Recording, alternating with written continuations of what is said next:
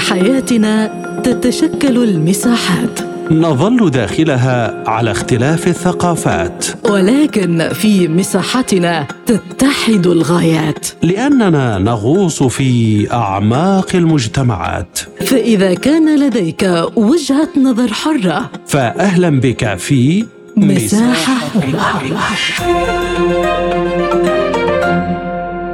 أهلا بكم في هذه الحلقة من مساحة حرة. معكم فيها عبد الله حميد.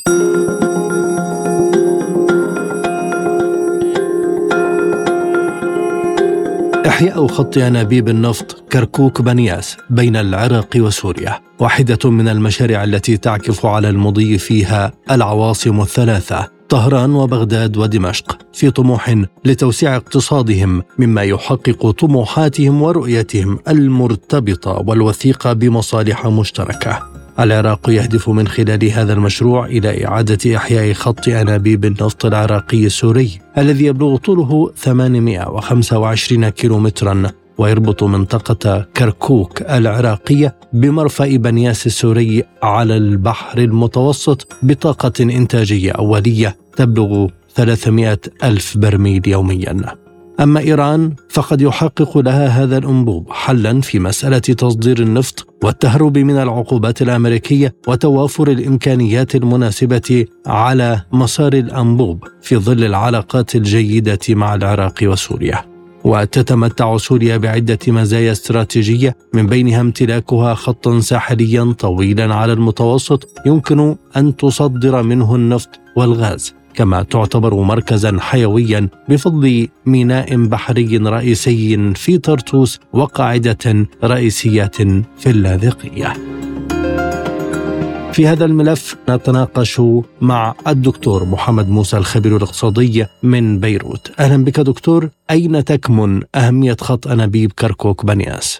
بالحقيقة نبدأ من أن النفط سلعة استراتيجية كبرى في زمن الحرب الروسية الأوكرانية وما جرى بعدها فيما بعد كوفيد. فأنت تتحدث عن سلعة دولية هي اليوم حاجة في ظل النقص الحاصل في ظل سياسات العقوبات الأوروبية لروسيا ومسألة تثقيف النفط الروسي وغيرها من الدول. في ظل الصراعات الجيوسياسية القائمة في أكثر من مكان تعتبر سلعة النفط فيه أساسية. نتحدث عن أذربيجان نتحدث عن الشرق الأوسط وما يجري فيه من تطورات وبالتالي يعتبر هذا الخط شريان حيوي جديد إذا كتب لهذا المشروع النجاح. وبالتالي ليس غريب أن يفتح هذا الموضوع فقد فتح ابان حتى أيام الرئيس صدام حسين ولكن بسبب الأزمات والعقوبات التي جرت ثم الاجتياح الأمريكي 2003 بعدها فتح الموضوع في العام 2007 بين سوريا والعراق ولكن لأسباب تقنية ومادية حقيقية آه، وقف المشروع بالعام 2009 ولكن اليوم يحيى نعم يحيى بسبب أن العراق ضيف جديد يزيد من انتاجه على المستوى آه، النفط. إيران أيضا هي قاب قوسين أو أدنى بظل كما نقول آه، غض الطرف الأمريكي عن بعض إنتاجها لكي يصدر وبالتالي أصبح هذا المشروع حيوي.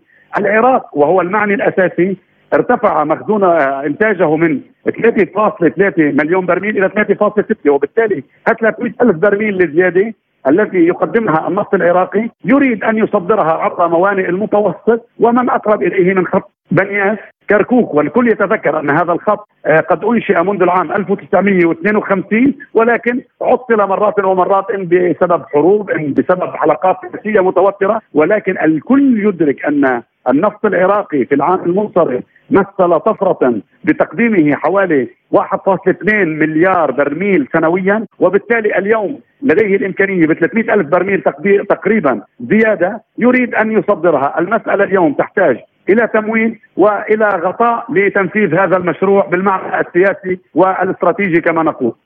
لماذا تعود اذا الأطراف للحديث عن هذا الخط النفطي مجددا في هذا التوقيت؟ لا شك أن التوقيت يتزامن عبد الله مع الأزمات الحاصلة في كل العالم اليوم منذ العام 2019 وكوفيد 19 لا زال يفتك لا زال الاقتصاد العالمي. انظر إلى الكلام الذي صدر البارحة عن السيد بانجا وعن السيدة جورجيفا عبر البنك الدولي وصندوق النقد من أن هناك أزمات عالمية قد تكون سببها ما يجري في غزة حصرا. طيب انظر إلى مسائل الطاقة في حال لا سمح الله توسعت الجبهات. وهذا ما أشارت إليه السيدة جانيت يلين وزيرة المالية الأمريكية بأنه لا سمح الله توسعت. سنكون أمام مسائل خطرة على صعيد الطاقة وارتفاع أسعار برميل النفط. وبالتالي انعكاسه حكما على البنوك المركزية على سياسات التشدد المالي على ارتفاع أسعار الفائدة وعلى التضخم الذي يأكل الاقتصادات الغربية. وبالتالي الكل بحاجة إلى زيادة المعروض من النفط من هنا تأتي الأهمية الاستراتيجية. لهذا الموضوع وإعادة بحثه أما بالمعنى السياسي. ما كان العراق ليطرح هذا الموضوع لولا جملة أمور. أولا نتذكر أن كان الراعي لهذا المشروع والذي سيقوم بمد الأنابيب وتوصيلها ودعمها هو آه، بروم الروسية، وبالتالي سيكون هناك أعتقد بمكان ما ليتحرك المشروع غطاء روسي، أيضا لابد أن تكون الولايات المتحدة حاضرة بهكذا موضوع خاصة أنه سيمر بمناطق حتى الساعة الولايات المتحدة متواجدة فيها. نتحدث عن الأماكن تواجد القوات الأمريكية في سوريا والعراق ولا زال لهم قواعد.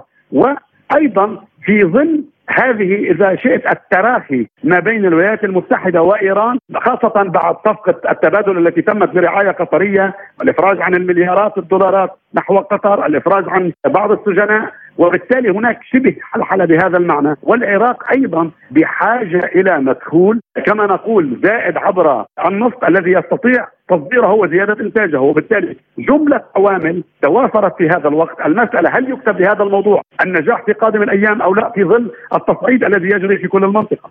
وهل توجد أي معوقات لنجاح هذا المشروع برأيك؟ بالحقيقة جملة معوقات كما كان هناك جملة أمور سهلت الحديث بهذا الموضوع والذي قلنا أنه ليس للمرة الأول الأولى التي يطرح ولكنه أوقف بأكثر من موضع. هناك جملة معوقات لا شك أن ما يجري اليوم على صعيد المنطقة ككل كتحالفات أساسية نتحدث عن كما يقول كما يقال محور المقاومة ومحور أمريكا في المنطقة سيكون هناك معوق أساسي في حال عدم الوصول إلى تسوية سياسية قريبا وهدنه في فلسطين وهنا نسأل الله الرحمة للشهداء والشفاء للجرحى في فلسطين وأيضا هناك عوامل أخرى. هل سيتقارب الإيرانيون والأمريكيون في قادم الأيام؟ وبالتالي إن لم يكتب لهذا التقارب كيف سيمر هذا الموضوع؟ والكل يدرك أن العراق يعني هناك عوامل جملة عوامل أن العراق نفسه والعديد من دول المنطقة تحت آه، كما نقول آه، آه، النفوذ الأمريكي الإيراني بمكان ما وصراعات في كل دواخل هذه الدول ومن جملتها العراق. إضافة إلى ذلك ماذا عن عقوبات قيصر والخط سيمر ببنياس السورية؟ ثم ماذا عن موافقة روسيا والتي هي اليوم يعني في معركة دبلوماسية كبرى مع الغرب؟ وبالتالي المسألة بين عقوبات قيصر وروسيا والتحولات الداخلية العراقية والأزمات الداخلية العراقية وأزمات المنطقة وإيران وأمريكا كل هذه ستؤخذ في الحسبان وهذه قد تكون بمكان ما معوقات. أما ما يدفع إلى تعزيز إمكانية أن يمر هكذا مشروع هو حاجة الاقتصاد العالمي إلى النفط لضبط إيقاعه لأننا كلنا ندرك أن النفط سلعة استراتيجية كبرى تنعكس بآفاقها وأسعارها على كل الاقتصاد العالمي وبالتالي اليوم الاقتصاد العالمي بحاجة إلى عوامل الثقة ومن جملتها خفض أسعار برميل النفط عالميا لكي تتمكن آه، الاقتصاد العالمي من التقاط أنفاسه خاصة أنه منذ 2019 وحتى اليوم يتلقى الضربات تلو الضربات. دكتور محمد إلى أي مدى يضمن هذا الأنبوب توفير الطاقة الدائمة لكل من سوريا والعراق وعدم الاكتراث لأي أزمات؟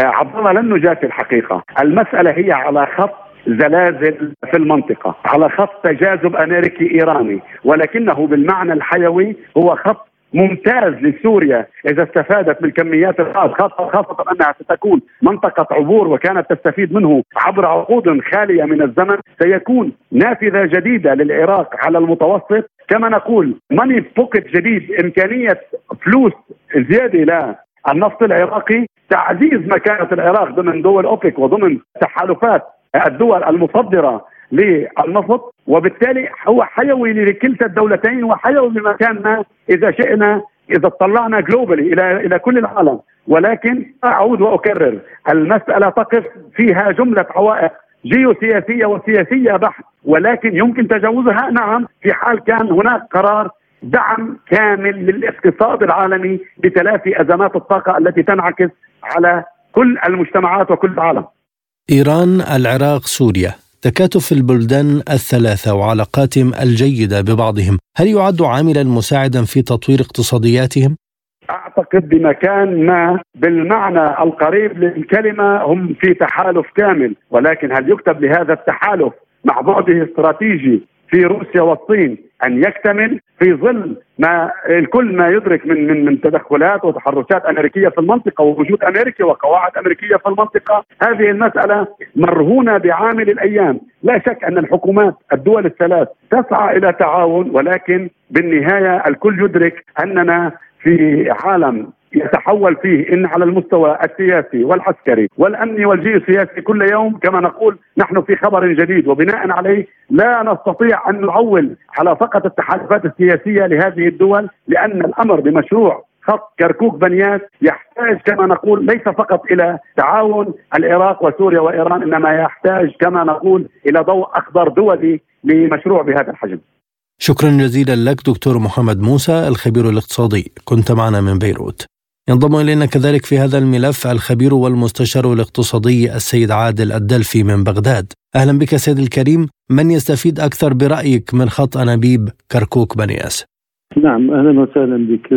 الحقيقة خط بنياس كركوك خط استراتيجي تم بناؤه منذ أكثر من 30 سنة أو أكثر هذا الخط اذا فيما إذا أعيد إنشاؤه سيقلل من الضغط التركي على العراق باستخدام خط آه، كركوك جيهان اللي تستخدمه دائما تركيا كورقة ضغط على العراق من خلال ايقاف التصدير آه، تصدير النفط الخام ومن آه، أقول كركوك جيهان. وخصوصا المشاكل العالقة اللي السياسيه بين أقليم كردستان والحكومة المركزية. عليه هذا الخط سيجعل هناك منفذ كبير للعراق على البحر الأبيض المتوسط لتصدير نفطه وبالتالي أيضا سيكون مصدر دخل اقتصادي للحكومه السورية الشقيقة والعراق راح يستفاد أكثر من الحكومة السورية يتمكن من تصدير النفط عبر منفذ جديد غير الخليج العربي. إلى أين ستكون وجهة هذا الخط؟ بالتأكيد التصدير سيكون لأوروبا من خلال البحر الأبيض المتوسط. وهذا سيقلل الكلف النقل اللي تضطر إلى الالتفاف حول الخليج العربي. وصرف مصاريف كبيرة جدا سيفرق لها اقتصاديا. بالتأكيد النفط العراقي سيكون له سوق كبيرة جدا في الجانب الأوروبي من خلال خطبانيات آه، البحر الأبيض المتوسط. برأيك سيد عادل هل تأتي هذه الخطوة نتيجة رفع العقوبات الأممية عن إيران قبل أيام؟ هي هذه الخطوة العراق فكر بها من قبل رفع العقوبات عن إيران حقيقة قبل أكثر من أربع شهور المباحثات مستمرة بين الجانب العراقي والجانب التركي بغرض إعادة تصدير النفط ولكن دون جدوى لكن عندما لوح العراق بإعادة إحياء خط بانيات كركوك اضطرت الحكومة التركية إلى تقديم تنازلات وإعادة التصدير من جيهان تركي إلى باتجاه أوروبا. هذا الموضوع كان يسبق رفع العقوبات عن الجانب الإيراني. إلى أي مدى اذا يمكن الحديث عن الأهمية الجيوسياسية لإحياء هذا الخط؟ الخط أعتقد هو فكرت به الحكومات السابقة آه، كبديل استراتيجي لتصدير النفط العراقي. هناك منفذ واحد وتعدد المنافذ هو يخدم القطاع النفطي ويخدم الموازنة العراقية في زيادة الإنتاج.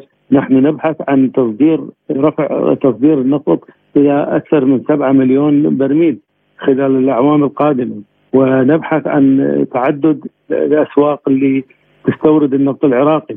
عليه نعمل على فتح أكثر من منفذ وللأسف الشديد ترك هذا المنفذ نتيجة الاعتداءات الأمريكية التي آه، قامت بضرب بعض المقاصد من هذا الخط الاستراتيجي الكبير منذ عام 2014 تقريبا أو سبقته. فلذلك العراق الآن يعمل على إعادة هذا المنفذ وسيكون له منفذ منفذ جديد وتعدد المنافذ يخدم عملية تصدير النفط العراقي. تنفيذ الأنبوب حاليا هل يرتبط بإقامة ممرات تجارية ونفطية جديدة في العالم خاصة في المنطقة؟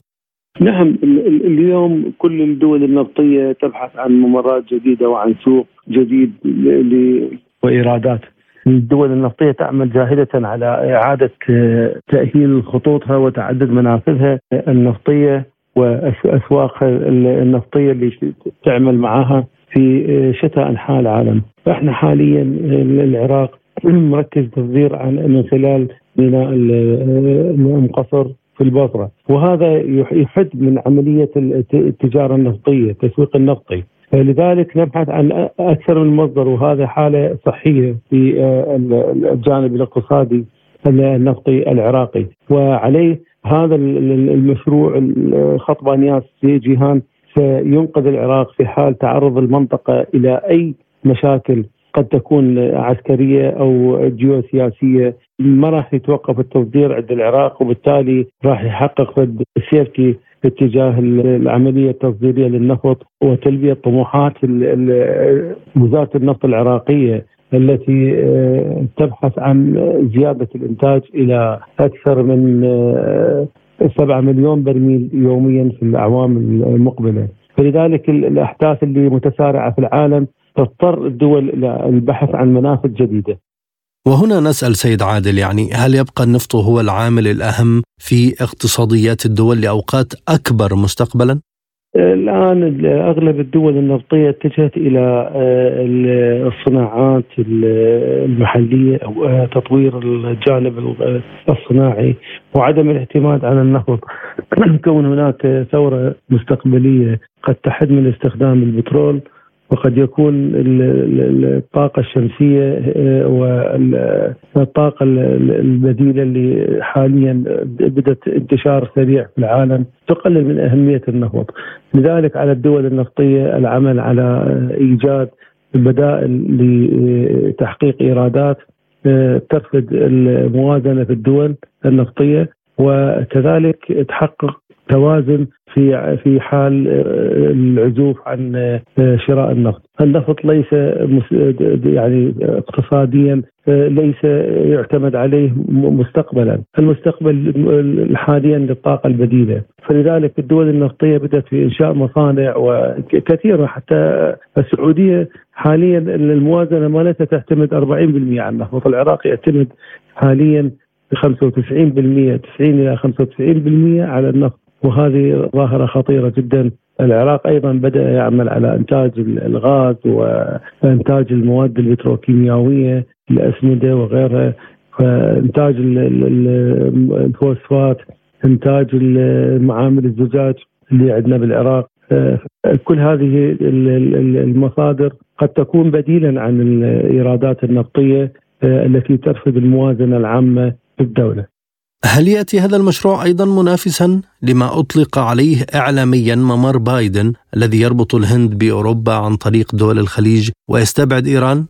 ممر بايدن الحقيقة ما أعتقد سيتمكنون من تنفيذه، واحدة من الأسباب إنه هناك منافذ بديلة جعلت من التصدير من خلال تلك المنافذ عائقا أمام تنفيذ هذا المشروع، الدول تبحث عن مصالحها اليوم، في كل الدول المصدرة وغير مصدرة للنفط، الجميع يبحث عن مصلحة دولته، فلذلك العراق قد يكسر هذا الخط وقد يعرقل مسيرة الطريق. فلذلك لدينا خطه طريق التنمية العراقي الذي يربط الفاو في تركيا في أوروبا هذا نعمل عليه جاهدين حتى قطر اشتركت في هذا الطريق. أيضا راح يكون ممر سهل جدا وأسهل من طريق بايدن. وإضافة مشروع خط بانياس أيضا هو جزء من طريق التنمية اللي دعا له العراق مؤخرا. وأعتقد إحنا أنجزنا من عنده بحدود الاكثر من 50 60% شكرا جزيلا لك سيد عادل الدلفي الخبير والمستشار الاقتصادي. كنت معنا من بغداد. من دمشق ينضم إلينا الدكتور حيان سلمان الخبير الاقتصادي. أهلا بك دكتور. ما طبيعة الدور السوري في مسار عمل خط أنابيب كركوك بانياس؟ بداية تحياتي لكم ولمستمعيكم ولقناة سبوتنيك التي نعتز بها أما بعد. آه، تعرفون على أن العراق هي العمق التاريخي لسوريا وسوريا هي العمق التاريخي للعراق. وما اجتمعت العراق وسوريا ومصر إلا وكان هناك أثر مؤثر في التاريخ. فلو تناولناها اقتصاديا سوريا هي منفذ العراق على البحر الأبيض المتوسط والعراق هي منفذه على الخليج العربي و اعتقد على ان الأمور تحسن كثيرا إضافة إلى تأمين المشتقات النفطية والمردودية الاقتصادية آه، على البلدين من خلال تسويق النفط ومن خلال مرور العائدات. دور السوري واضح ودائما سوريا كانت تدعو إلى تكامل العمل الاقتصادي العربي فيما بين الدول العربية وبما يحقق مصلحة للشعب العربي وبالتالي لا يجوز أن تبقى دائما مشاريعنا الاقتصادية هي رهن الإدارات الغربية. أي أقصد بكل صراحة ووضوح دول الاستعمار القديم ودول الاستعمار الجديد بقيادة الشيطان الأكبر الولايات المتحدة الأمريكية والناتو. وبالتالي فإن سوريا دائما سواء كان بشكل رسمي أو شعبي فهي تدعو إلى تعميق هذا التعاون تعميق هذا التكامل بأن تكون السوق العراقية هي آه، يعني مقرا وممرا للسلع السورية والسوق السورية أيضا بالنسبة للعراق الشقيق وبالتالي من خلال لقاءات اقتصادية ورأي أفكار أو أصحاب القرار على أن هناك تأييد وإن شاء الله سنرى تتويجا لهذا المشروع قريبا قريبا ولا سيما في ظل الأزمة الاقتصادية العالمية التي سببتها الولايات المتحدة وحرب الناتو ضد روسيا على حدود روسيا ودعم الحكومة الفاشية في أوكرانيا وتعرف على أن الغاز والنفط هما مكونان أساسيان في كل السلع وبالتالي لابد لنا من الاستعداد إن شاء الله وتأييد هذا المشروع لكن يضمن النجاح إذا ابتعد عن الإملاءات الغربية آه، بشكل خاص الإملاءات الأمريكية وإملاءات دول الاتحاد الأوروبي. وماذا عن الدور الإيراني دكتور في هذا المشروع؟ الحقيقة هناك مشاريع مشتركة إيرانية سورية عراقية. آه هذه المشاريع بدأت بخطوط النقل وبدأت بموقف إيران آه بدعم الشعب السوري والشعب العراقي. ولم هنا أيضا روسيا بهذا الموضوع ونتعرف على أن هناك تكتلات مياه التكتل الأول يقوم على الاستغلال وهو ما حصل في أفريقيا مثل أمريكا وبريطانيا وطرد السفراء. وهناك تكتل شرقي بقيادة روسيا والصين وايران للضمان إلى اخراج الاشاريه على كل ما أعرفه على أن إيران تدعم هذا الموضوع وتدعم إيصال السكك الحديدية والنقل والنفط والغاز. وإيران أيضا دولة أساسية في إعادة الأعمار والبناء في سوريا وفي العراق أيضا وبالتالي حتى الآن أرى على أن إيران من خلال المعطيات المتوفرة بيننا هي داعم حقيقي لهذا المشروع. دكتور حيان ما هي عوامل الدول الثلاثة التي تكسب هذا المشروع إنجازا في مسارته القادمة عند الاتفاق عليه بشكل رسمي؟ أنا دعني أكون صريح وواضح بعد زيارة السيد إبراهيم رئيسي إلى سوريا والإقامة مع السيد الرئيس الدكتور بشار الأسد وتطوير العلاقة إلى علاقة استراتيجية ومن ثم زيارة السيد الرئيس استراتيجي ومع روسيا. أنا أعتقد أنه لا يوجد أي عامل يعيق من تنفيذ هذا المشروع. يتطلب إرادة وإدارة إرادة الدولتين السياسيتين ومن تبدأ الأمور الفنية، الأمور الفنية موجودة ومتوفرة المصلحة لكل العراق ولسوريا يعني. آه. وتعرف على أن أمريكا تقوم باحتلال مصادر النفط في سوريا سواء كانت في الحسكة أم في الرقة أم في دير الزور. وبالتالي آن الأوان لكي تعود الثروات إلى شعوبها وإلى مواطنيها وضمن هذا الإطار على أن هذا المشروع تنفيذه سيحقق فوائد كثيرة للبلدين كيف استفادت إيران من رفع العقوبات الأممية عنها لتذهب نحو هذا الملف مباشرة؟ يعني إيران صمدت صمودا أسطوريا آه، وهذه ليست عقوبات دولية لتحفظ على هذه التسمية. هي عقوبات آه، أمريكية غربية. آه، استطاعت صديقة إيران أن تتجاوزها بوسائلها الخاصة. يمكن أن يسأل الاقتصاديون الإيرانيون عن هذا الموضوع. لديها أساليب لكن من خلال ما استمعنا إلى المسؤولين الإيرانيين على أنهم وجدوا عبارة عن وسائل تتجاوز العقوبات وهذا حق لكل دول العالم لأن أمريكا أدمنت العقوبات. أنا أسميها الإرهاب الاقتصادي المتضمن عقوبات وحصار.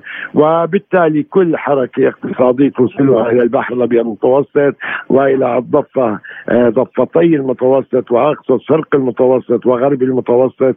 يمكن أن تستفيد إيران وخاصة من خلال تصدير منتجاتها سواء كانت الزراعيه أم النفطيه. أي عوائق جيوسياسية يمكن أن تتشكل أمام السير قدما في هذا المشروع؟ الحقيقة يعني كما ترون الآن أن هناك مع العدوان الإسرائيلي على غزة آه، هناك تمدد الحرب. أنا أرى أن المنطقة أمامها ثلاث سيناريوهات أساسية. ما دمنا نتكلم عن النفط. دعنا صديقي نتكلم في قطاع النفط فقط. العامل الأول إذا بقيت الحرب محدودة بين المقاومين الابطال رجال الله على الأرض جماعة غزة والحقيقة وحزب الله في جنوب لبنان شمال فلسطين المحتله أعتقد على أن برميل النفط سيزداد بين خمسة إلى سبعة دولار البرميل الواحد. وبدأنا نتلمس هذا عمليا. أما إذا توسعت فأعتقد أنه سيلامس سعر برميل النفط 100 دولار. وإذا وصل الحرب إلى إيران وغيرها أي حرب عالمية ثالثة مصغرة.